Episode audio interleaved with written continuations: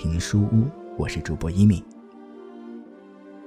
要跟各位在这里分享的书是美国著名记者、通俗历史作家威廉·曼彻斯特所著的《光荣与梦想》。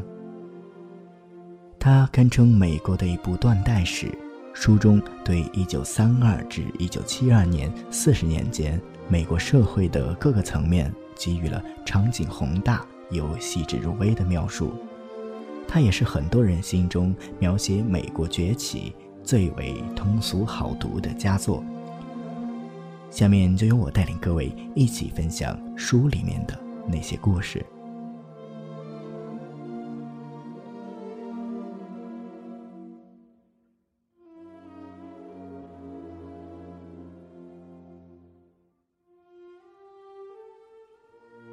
可是。即使克服了一切障碍，最后获准领取救济的，也只是极少数人。而且，据《财富》杂志报道，在某些工业城镇、矿区和佃农分成制农场里，所谓救济事业不过徒有其名。城市里应得救济的人家，只有百分之二十五获得某种形式的救助。托莱多市长在一九三二年说过：“我见到过成千上万的山穷水尽、走投无路的男男女女前来请求救济，他们低声下气、苦苦哀求。此情此景，真是丢尽了美国的脸。再说，即使列入了救济名册，也并非就此万事大吉。”有希望，有奔头了。有人反对办救济事业，说人们领了救济金便大吃大喝。可是，以费城而言，四口之家每周只领到五块五角的救济金，怎样去挥霍呢？不过，此数虽小，比之纽约市的两元三角九分，密西西比州的一元五角。底特律市的六角已经是很慷慨了。救济金顶多只购买粮食和燃料。领救济的人家在股票市场大崩溃前，往往早已衣着不全。如今又过了三冬，其衣着之褴褛就更不堪入目了。常常看到的情况是，身为一家之长。那浑身打扮，竟像歌舞杂技剧中的流浪汉，上衣缺扣子，袖子见窟窿，膝盖外露，后裆透空，头上那顶凉帽像是在谁家锅炉房里挂过几年似的，脚下那双破球鞋贴满了橡胶补丁，手上戴的一副帆布手套，左右两只不一样。除此之外，披上一张老羊皮短袄。既臭且脏。公职人员同领救济的人往往无法区别，因为他们的财源相同。一般的说，地方士绅们总还能让本地的警察穿上像样的制服，因为那时大家都担心治安的问题。可是，对公立学校的教员就没有那样的关怀了。由于地方政府税源不足，教师的生活比别人来得更苦。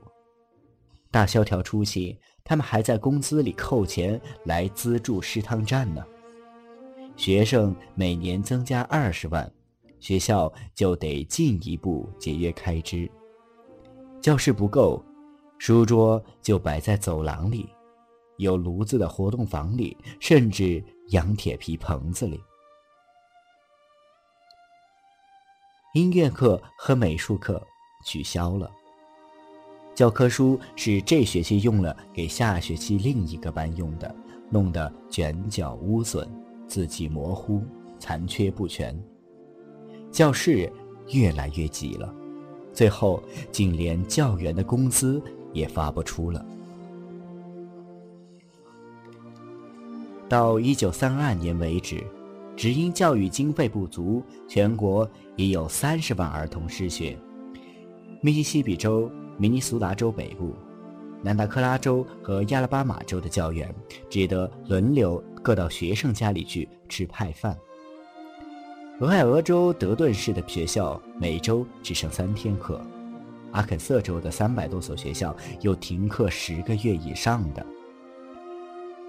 在堪萨斯州，因为小麦一普式尔只卖两角五分，所以乡下的教师每月只有三十五块钱，一年又只值八个月的薪水，合计二百八十块。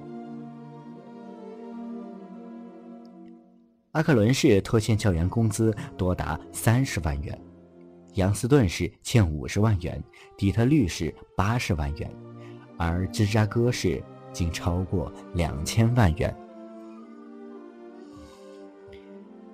谈到芝加哥的学校，那倒是大萧条时中的一段佳话。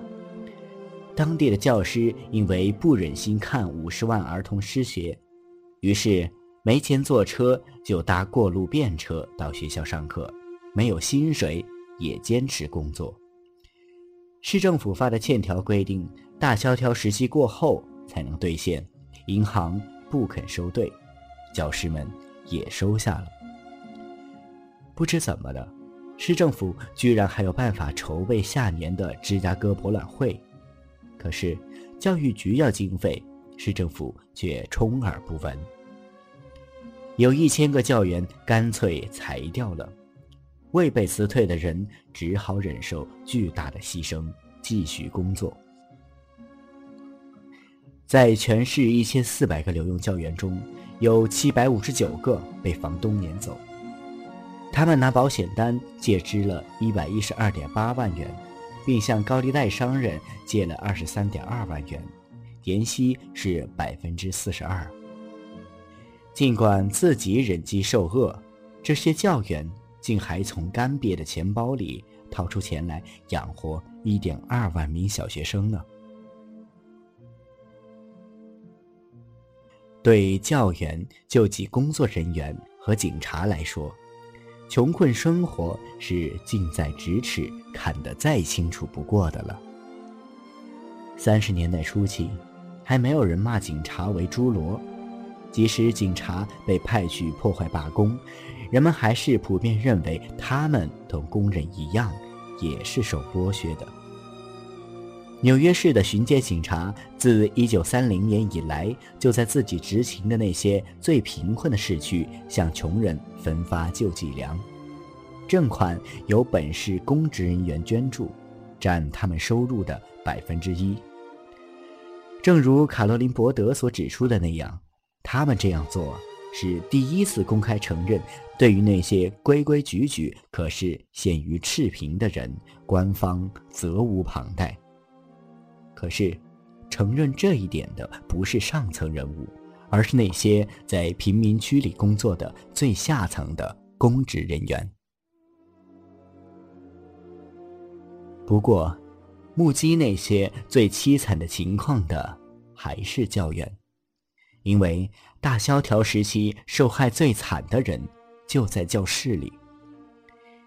一九三二年这年最可怕了，当年十月，即大选前一个月，纽约市卫生局报告说，公立学校的小学生有百分之二十营养不良。美国友谊服务委员会的秘书对国会一个委员会说，在俄亥俄、新弗吉尼亚。伊利诺伊、肯塔基和宾夕法尼亚各州的矿区里，营养不良的儿童有时达到总数的百分之九十以上。他们的症状是思睡、发懒、困倦、智力受阻。有一位教员劝一个小女孩回家去吃点东西，她回答说：“不行啊，我们家是轮流吃饭的，今天该我妹妹吃了。”又有一个小男孩让人看到他心爱的小兔子，他姐姐悄悄地对莱克说：“弟弟以为我们不会把小兔子吃掉的，可是，我们就要这样做了。”一名叫莉莲·沃尔德的社会工作者感到十分的不忍，他问道：“为了让孩子们吃饱，有些人自己一连饿几个星期，饿得直打哆嗦。你们看见了没有？有一个有儿女的人满腔怨气地说：“咱们工人再也没有养孩子的权利了。”马萨诸塞州的一个牧师说：“我认得一家人，他们今年只吃小扁豆过活，买不起面包啊。我们的孩子怎么办呢？”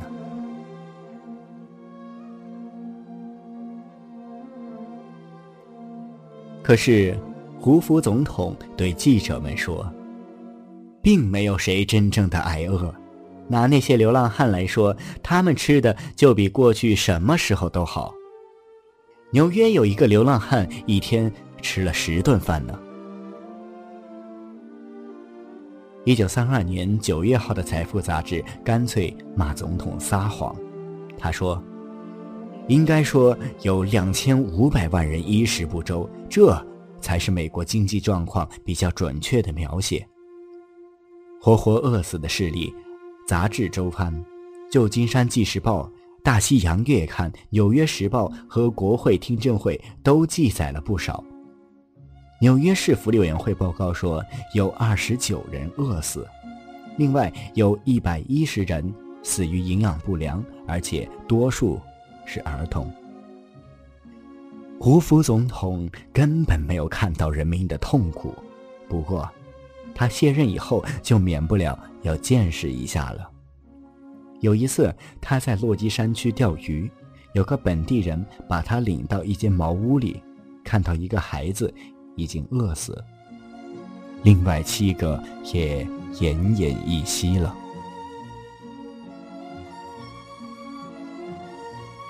千百万人只因像畜生那样生活，才免于死亡。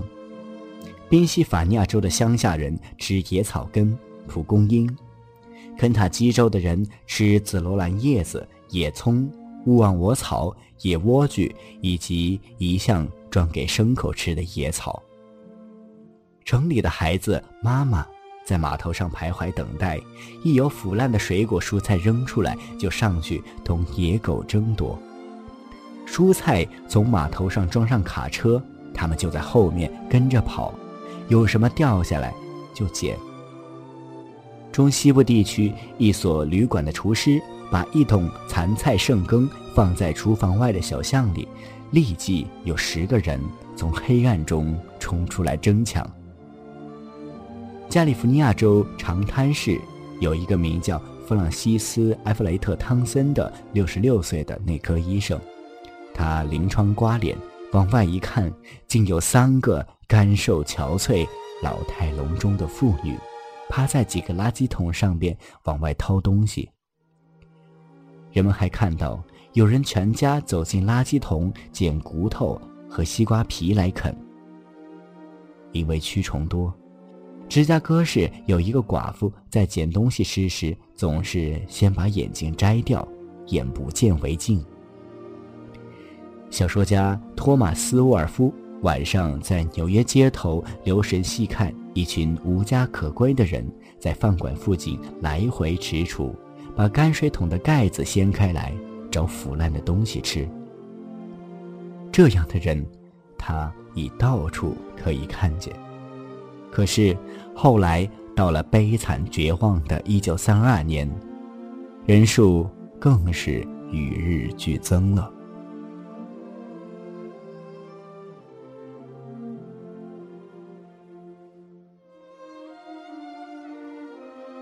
好了，今天的书就读到这里。我是主播一米，你也可以通过节目介绍中留下的新浪微博账号找到我。再次感谢你的收听，我们。下期再见。